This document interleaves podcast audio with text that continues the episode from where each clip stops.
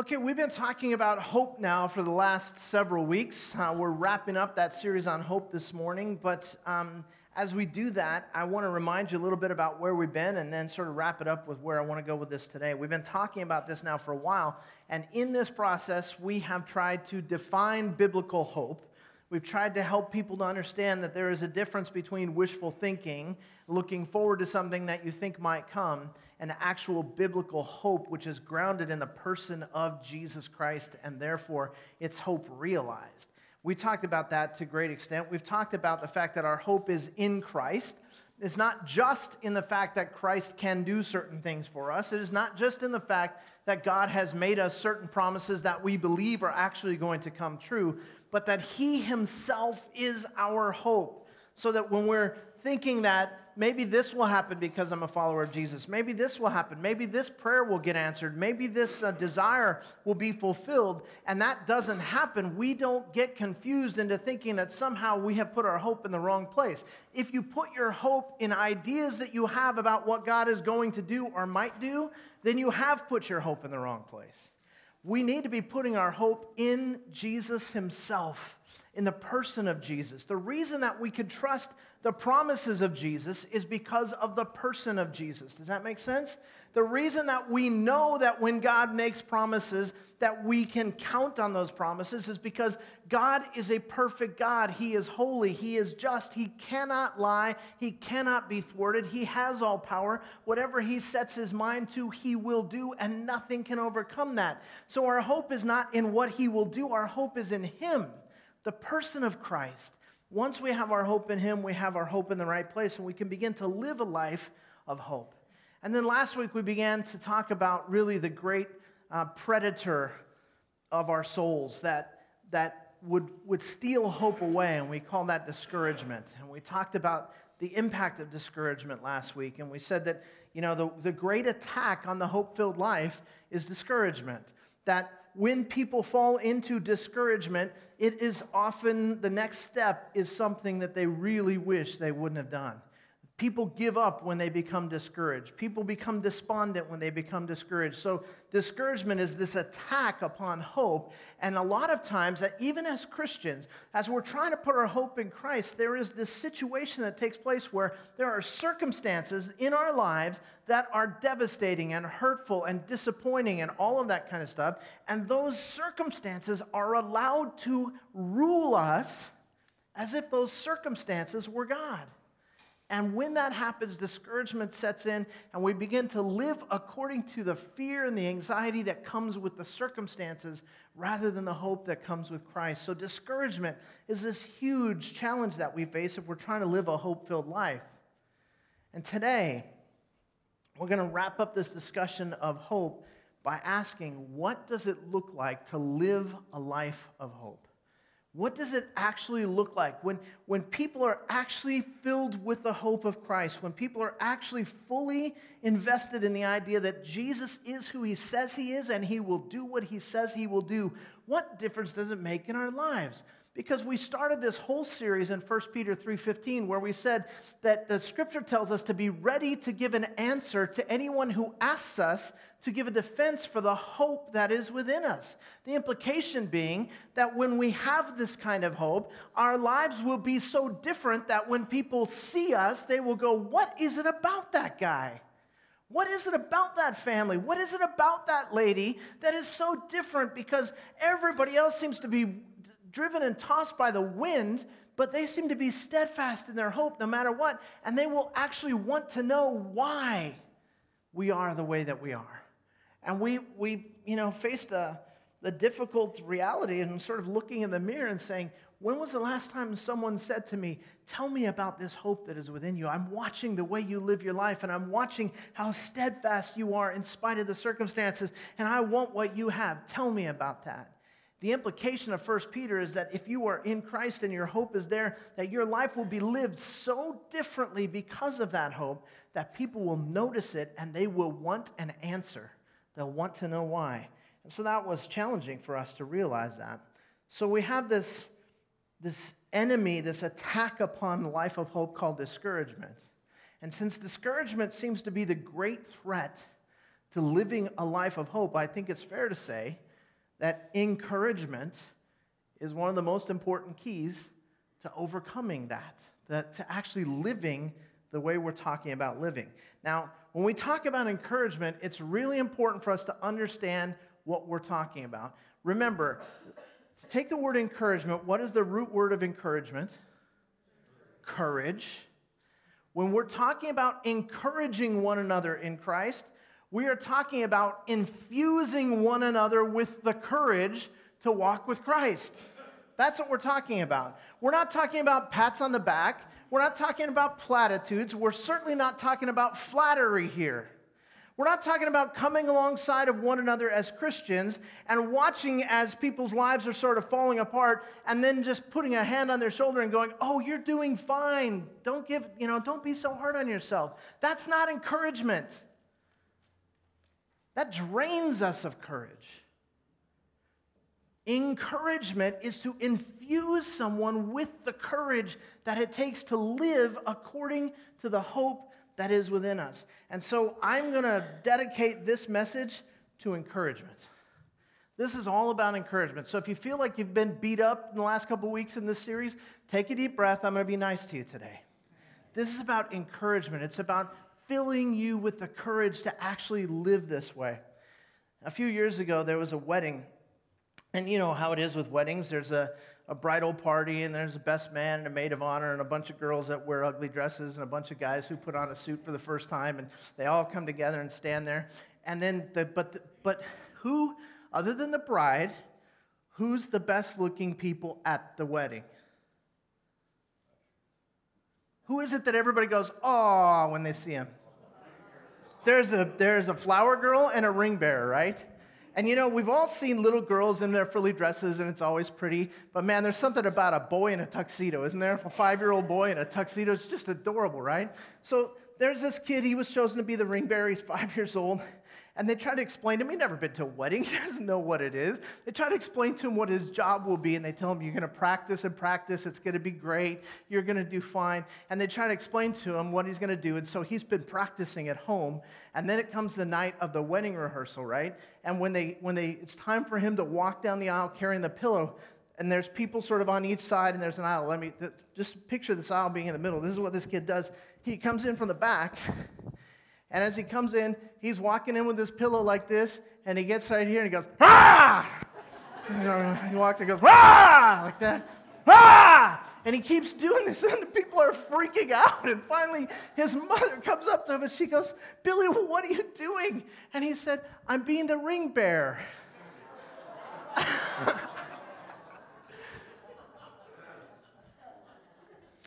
Now, I never like to miss the opportunity to tell a story that might make you laugh. But there's a reason I told you that story. It is possible to do something with all your might and still have it be the wrong thing, right? This kid was committed. He had been practicing for weeks. He was going to do this better than anybody. But he didn't understand what it was he was really supposed to be doing. And so he was fully committed to doing something, but it turned out that that which he was fully committed to turned out to be the wrong thing. And how many times do we see that in our own lives and the lives of other people around us? It's not that they're lackadaisical. It's not that they're not trying. It's not that they're not serious. They may be chasing something with all of their might. They're thinking success is defined in a certain way, and they're going after that success with everything they've got. It's just that they have misdefined success. They're, they're chasing some kind of fulfillment, and they're thinking, man, if I just have this, finally I'll be at peace in my heart. And they chase after it and chase after it and chase after it, making whatever compromises they feel they need to make along the way to get what they're chasing after, that fulfillment. And when they finally get to that fruit that they've been trying to bite, they bite it, and it's a mouthful of gravel. And they realize that what they've been giving themselves to is actually a counterfeit. Success, fulfillment, a hope of being satisfied in some way, chasing a carrot. Our whole society does it. Hoping against hope that the carrot that they're chasing will result in satisfaction and some sense of well-being and accomplishment and that everything's going to be okay, and yet it isn't. It's not that they're not trying. They're trying their hardest to live a life of hope, but they've placed their hope in the wrong thing. They've defined success in the wrong way, and they keep coming up empty. Let's face it, when it comes to living a great life, the way the world defines it and the way God defines it are two very different things, aren't they? Two very, very different things. The world says, blessed are the powerful. And what does Jesus say? Blessed are the poor in spirit. That doesn't sound like the same thing. The world says, blessed are those who celebrate. The, Jesus says, blessed are those who mourn. And we think, wow, maybe my definition of success is a little bit off here. The world says, blessed are the mighty, and Jesus says, blessed are the gentle. And as you go on through those Beatitudes, all those blessed statements that Jesus makes, you scratch your head and go, that has nothing to do with the world that I'm grown up in. This is not what the world thinks success is about, and yet Jesus says it is what success is about. So many of us, even as Christians, are striving to do something great, striving to become someone great, striving to achieve something great, striving to acquire something great. And the days of our lives just keep ticking away. We chase things that really don't matter, things that can never satisfy. I think that's why midlife crisis is so common in our society. That, that, that idea of a midlife crisis does not exist in most societies. Only affluent societies know midlife crisis. Because we have this idea of what I ought to be by a certain point, what I dreamed of being. Do you remember, maybe you're maybe you're this age now and you'll relate to this, or maybe it's been a long time since you were this age, but you can remember this. Do you remember being seventeen, eighteen, twenty years old and thinking the whole life was ahead of you and the whole world is, was uh, your, your playground, and you had uh, n- endless opportunities, and you were going to do something great with your life? You were going to change the world with your life, and then you get into this sort of rut where it becomes about, uh, you know, going to work so you could get home, so you can watch T V, so you can go to bed, so you can get up, so you can go to work, so, and your whole life goes by you like that. And then you reach a certain age and you go, this is not what I signed up for. And that's what we see happening in our culture over and over again. We spend our lives chasing what can never satisfy till we reach a point where we're deeply frustrated and discouragement sets in, and we begin to lose our hope. We all long for greatness. We all long for significance, but over time, we tend to settle. We're not quite sure when it happened. We're not quite sure how it happened, but somewhere along the road, we have a tendency to settle for mediocrity and to say, well, maybe this life's enough. We we tend to compromise. We tend to choose the easy road. We, tune, we tend to choose the more comfortable path. We tend to choose the path that leads to immediate satisfaction rather than lifetime significance, and we end up discouraged, and we end up dis- depressed. Why is that? Why is that so discouraging? I believe it's so discouraging because you were created for greatness. Created for greatness. When it came into the mind of God to create you, his picture of your life had nothing to do with mediocrity. It had nothing to do with settling. It had nothing to do with cruising. It had everything to do with a life that would be what the Bible calls abundant, a life that overflows, a life that makes a lasting, even an eternal impact, a life that is designed for eternity, not just for our temporary lives here on this earth. That's what God had in mind. And I'm not talking about the world's definition of greatness when I say that God created you for greatness. True greatness is about loving God and serving God. It's about loving people and serving people with all of your heart. That's how the Bible defines it. So today, I want us to meet a man who, as his life went on, he refused to settle for that comfortable life. He refused to just sort of chill and relax and see what happened. He refused to say mediocrity was enough for him. He was actually on God's agenda, and he wasn't going to get knocked off of God's agenda. And he's probably a name that most of you have heard of if you've ever been in Sunday school or, or, or read your Old Testament, but I'll bet you that most of us don't know much about him. You've heard his name, you know he's a Bible character, but you don't know much about him. His name is Caleb. And I want us to get introduced to Caleb today. Caleb was a man who was sort of a right-hand man to Moses during the time of the Exodus. Basically, there was Moses, and he had these two guys. Uh, he had his brother Aaron, and he had these other two guys, Joshua and Caleb. And Joshua and Caleb were with Moses. They were key leaders among the people, but they were young. Um, and, and we read about their stories together. Their lives happened concurrently in the Old Testament, and in reading about Caleb's life, I have always been impressed with something. I've always been drawn to Caleb. I've always said, man, I want to be like this guy, but I've never quite been able to put my finger on what it was about Caleb that was so impressive to me, but I finally figured it out. Caleb lived a life of what I call godly courage. He lived a courageous life for God, and that catches my attention. That is something I want to be true in my life as well. His hope, Caleb's hope, was not in himself. His hope was in God.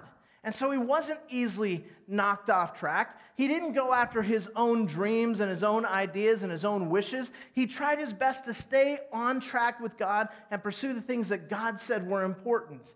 And one of the key marks of this godly courage that we see in Caleb, and we also see in every other person who exhibits godly courage, is humility. Godly courage and humility always go hand in hand. The most courageous people, in a godly sense, are also the most humble people. Now, I told you, Caleb and Joshua are sort of right-hand men to Moses, and yet, of the two, Caleb is the senior guy. Caleb is older than Joshua, which in a Jewish culture right there is enough.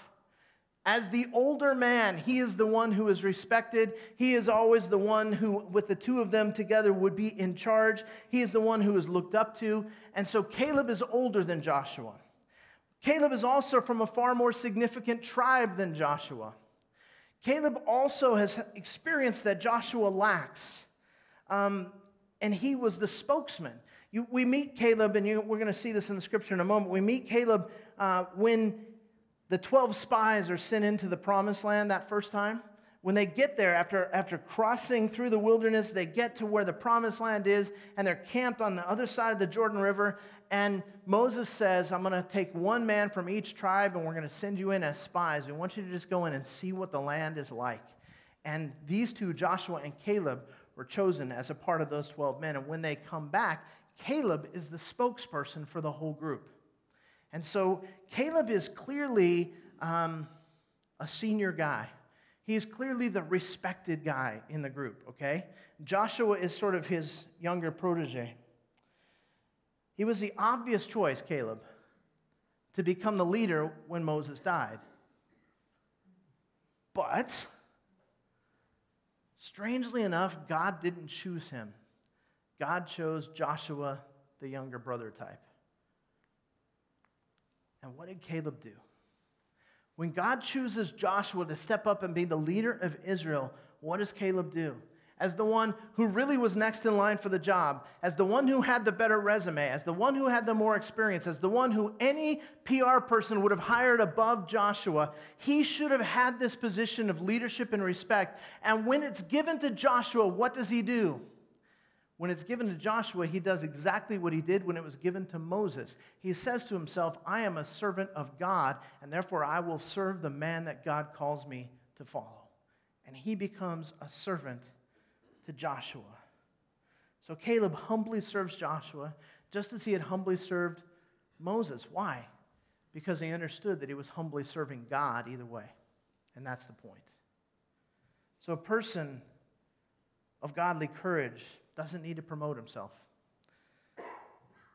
People who have this kind of courage, they know the secret. The secret is, it's not about me anyway. It's all about God. And when that is true for your life, it sets you free from all these struggles and all this sort of internal pressure that you feel and put on yourself, because it's not about you and your agenda. It's about God and his agenda, and you are blessed to be a part of it. And that seems to be how Caleb looked at it. Now, we may have reached the point in the sermon where you're already starting to doze off, so nudge the person next to you. So I'm about to say something that you need to hear.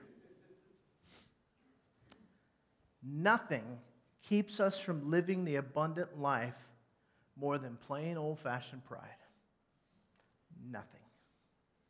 It's the number one culprit that steals away what God has planned for us, this abundant life that Jesus died to give us. And it's so strange because in the world in which we were raised, we were taught that pride is a good thing. And yet God says, no, no, no. There is a, there is a, there's a, there's a confidence you can have as a follower of God that's a good thing. There, there is a, um, a courage that you can have as a follower of God that is a good thing. There is a hope that you can have as a follower of God that is a good thing. But pride is the thing that always comes between you and God. Because by simplest definition, pride is simply this. Pride is saying to God, at least in this moment, I will be God in my own life. That's pride. Pride is the problem, always the problem. I believe that pride is at the root of every single sin any of us have ever committed. It's what sin is defined as. Think about this. Adam and Eve, they're doing just fine in the garden. Nobody has ever sinned. They're walking with God. They have this great relationship with God, this great relationship with one another. And then the serpent comes along and begins to tell his lies. And basically, if we sum up what the lie was, it wasn't about fruit, you guys. It was about Godship. The lie was, God is trying to keep you under his thumb. You don't have to obey him. You can do your own thing and be your own God. He said to them, you can become like God. Just do your own thing. Lift yourself up. Make it about you. And by the way, what sin took place before that that we know of in the Bible? Lucifer, he was cast out of heaven. Why was he cast out of heaven? Because the scripture says, he said, I will make myself like the Most High. I will lift myself up to the level of God. And God said, that ain't happening. Pride, it's insidious. Adam and Eve, and then the next one that's recorded in the scripture is Cain killing his brother Abel. What was that about? About pride? They both make an offering, and for whatever reason, God says, I like uh, Abel's offering more than I like Cain's offering. And Cain becomes jealous because in his mind, it was about him. And he wants to be the one that is seen as better. And so what does he do? He kills his brother. And you just go on through the scripture, you go on through the history of man, and you don't really need to open a history book. Just look in the mirror and remember your own life. And ask yourself, what sin has there been in my life that wasn't about me taking charge, me being my own king? Humility is essential to the life of hope. Pride gets in the way. A person with godly per- courage puts his hope in God. A person who puts his hope in himself will always be disappointed. A person who puts his hope in God will never be disappointed. And that's what biblical hope is all about, seeing circumstances through the eyes of hope in God. The armies of Israel looked at Goliath, and they saw a warrior who was too big to defeat. Along comes David, and he sees a target that is too big to miss. Right?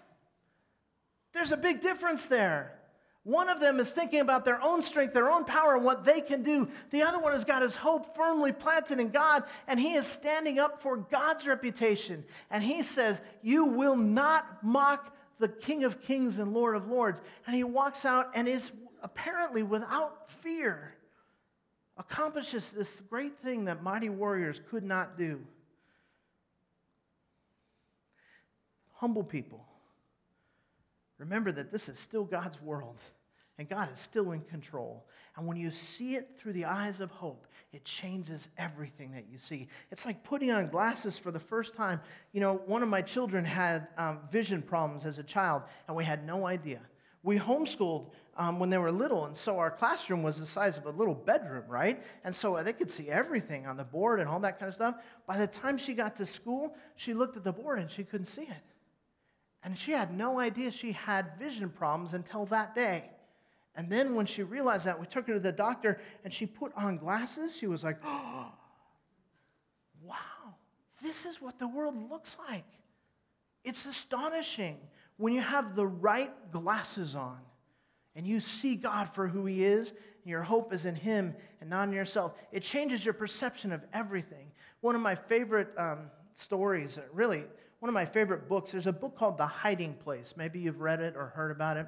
It's a story, really, of the um, Nazi invasion of Europe and during World War Two, and um, and the you know the taking of Jews and putting them in concentration camps.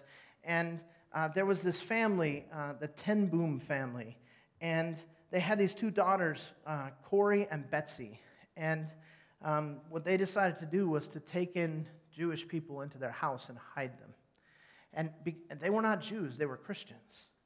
But their understanding of God's will was that we cannot let these people be led off to slaughter. And so they put themselves at great risk. And once they were found out, their family was taken, and they too were put in the concentration camps. And Corey and Betsy Ten Boom were led off to one of the worst places on the face of the earth, a concentration camp called Ravensbrück. And they went into Ravensbrück, and they encountered various horrors, the likes of which you have read about in your history books. And they went through what any of us would call something very, very close to hell. And they thought when it couldn't get any worse, they received news that they were being transferred to a different barracks. And they were sent to this other barracks that was all the way in the back. And when they got to this barracks, they walked into a room that was about the size of the center section here. And there was something like one hundred fifty women living in that space. The other thing was that it was so infested with lice that you were literally covered head to toe with lice all the time. And when they got there, Corey finally broke, and she cried, and she said, "We should not be here. We're not even Jews. We haven't done anything to deserve this. We we trusted our God, and we helped these people, and this is the result. And now when we thought it couldn't get any worse, it has now gotten worse, and I don't think I could stand this anymore." She she began to break in her spirit, but her sister, Betsy, put her arm around her and said, "Corey, you're missing the point. See, since they've moved us back to this section where there's so many rats and so much lice, even the guards don't come back here.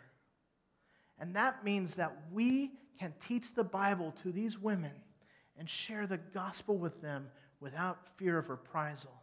And they led hundreds of women to Christ at Ravensbrück before those women were led off to the gas chambers and the ovens. It's all a matter of perspective. Now, I'm not saying that that concentration camp was a good thing. I'm not saying it was a good place to be. I am saying, though, that when you are in even the worst of places, if you have the eyes of hope in God, it changes everything, and you see what cannot be seen apart from the eyes of hope. And that's the kind of person God can use to change the world. What are you seeing as you look at your circumstances today? Are you seeing your life through the eyes of hope? You've seen your life through the lens of godly courage? If you do, God can use you to change the world. Mediocrity is not on the agenda for your life. What are you seeing when you go through this nightmare as parents, and you have a rebellious teen, and you don't know where she is, and you don't know when she's coming home, and you don't know what she's doing, and she will not come under your authority, and she's out there in danger, and there's nothing you could do, and it's three in the morning, and she's still not home, and you don't know where she is, and you're lying in bed crying at night? Do you see any hope in that? What do you do when you when you just go through another anniversary with that same unloving spouse that you have felt tethered to for the last several years without any warmth or any affection, and you feel like, "I'm just not getting anything out of this. How can I go on with this?" As you look at a situation like that, can you possibly see hope? As you go off to school one more time and you meet that same bully who embarrasses you in front of the other students every day, and you feel like you're about this tall every time you set foot on campus, and mom and dad say, you have to keep going back, you have to keep going back. What kind of hope do you have in those circumstances? I'm not saying those are good things. I'm saying that those are opportunities for God to show himself strong to a person who has godly courage. God promises to never leave you or forsake you. He is our hope. Take your Bibles and go to the book of Numbers. Old Testament, early in your Bible, turn to Numbers chapter thirteen. And we're going to pick it up in verse one of Numbers thirteen. The Lord spoke to Moses, saying, "Send out for yourself men so that they may spy out the land of Canaan, which I am going to give to the sons of Israel."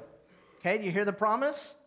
This the promise has been made over and over and over again, all the way back to Abraham. I'm giving this land to the sons of Israel, and you've seen the plagues, and you've seen the Passover, and you've seen the parting of the Red Sea, and you've seen the manna and the meat in the wilderness. You have heard the voice of God. You have seen me in the fire and in the cloud. And so what I'm saying is, I'm about to make this come to fruition. You're about to walk into the promised land. So send these men. He says, you shall send a man from each of their father's tribes, everyone a leader among them. Now skip down to verse uh, twenty-five. These guys have gone into the land, and now they come back. When they returned from spying out the land at the end of forty days, they proceeded to come to Moses and Aaron and to all the congregation of the sons of Israel in the wilderness of Paran at Kadesh. And they brought back word to them and to all the congregation and showed them the fruit of the land.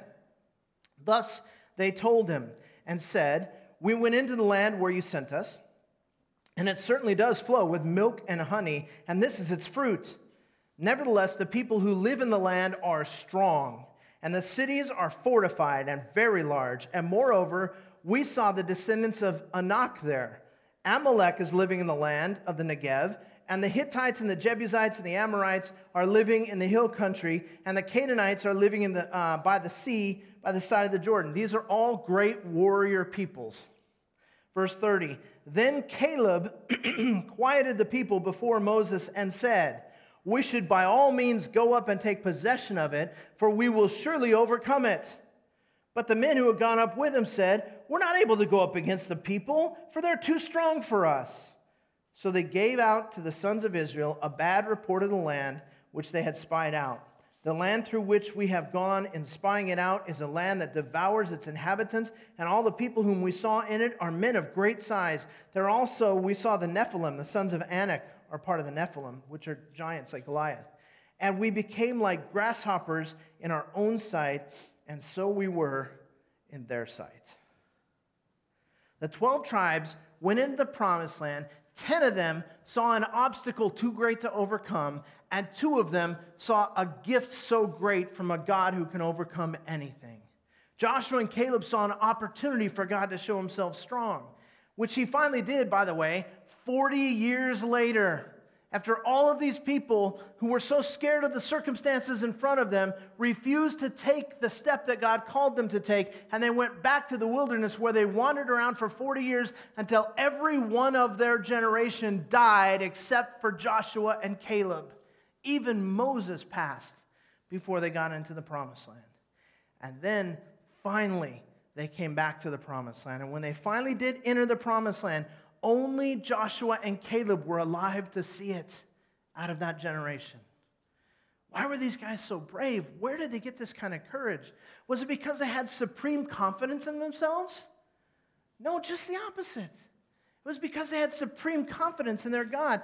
Everyone saw a battle that they couldn't win, but they saw a battle that had already been won, because the promises of God cannot be thwarted because of who God is. And that's why we put our hope in Christ. When the children of Israel finally did enter the promised land, they still had to fight to possess it. There were still battle after battle after battle as they went from one city to the next in the promised land, taking it over. And then I want you to turn to the book of Joshua. It's just a couple more books um, and to the right. And go to Joshua chapter fourteen. Joshua chapter fourteen, they've been now for several years um, going about the process of taking this land, and each tribe is being given a certain area of land, and um, they're continuing through the land. Let's pick it up in Joshua chapter fourteen, verse six. Then the sons of Judah drew near to Joshua in Gilgal, and Caleb, the son of Jephunneh, the Kenizzite, said to him, "You know the word which the Lord spoke to Moses, the man of God, concerning you and me in Kadesh Barnea.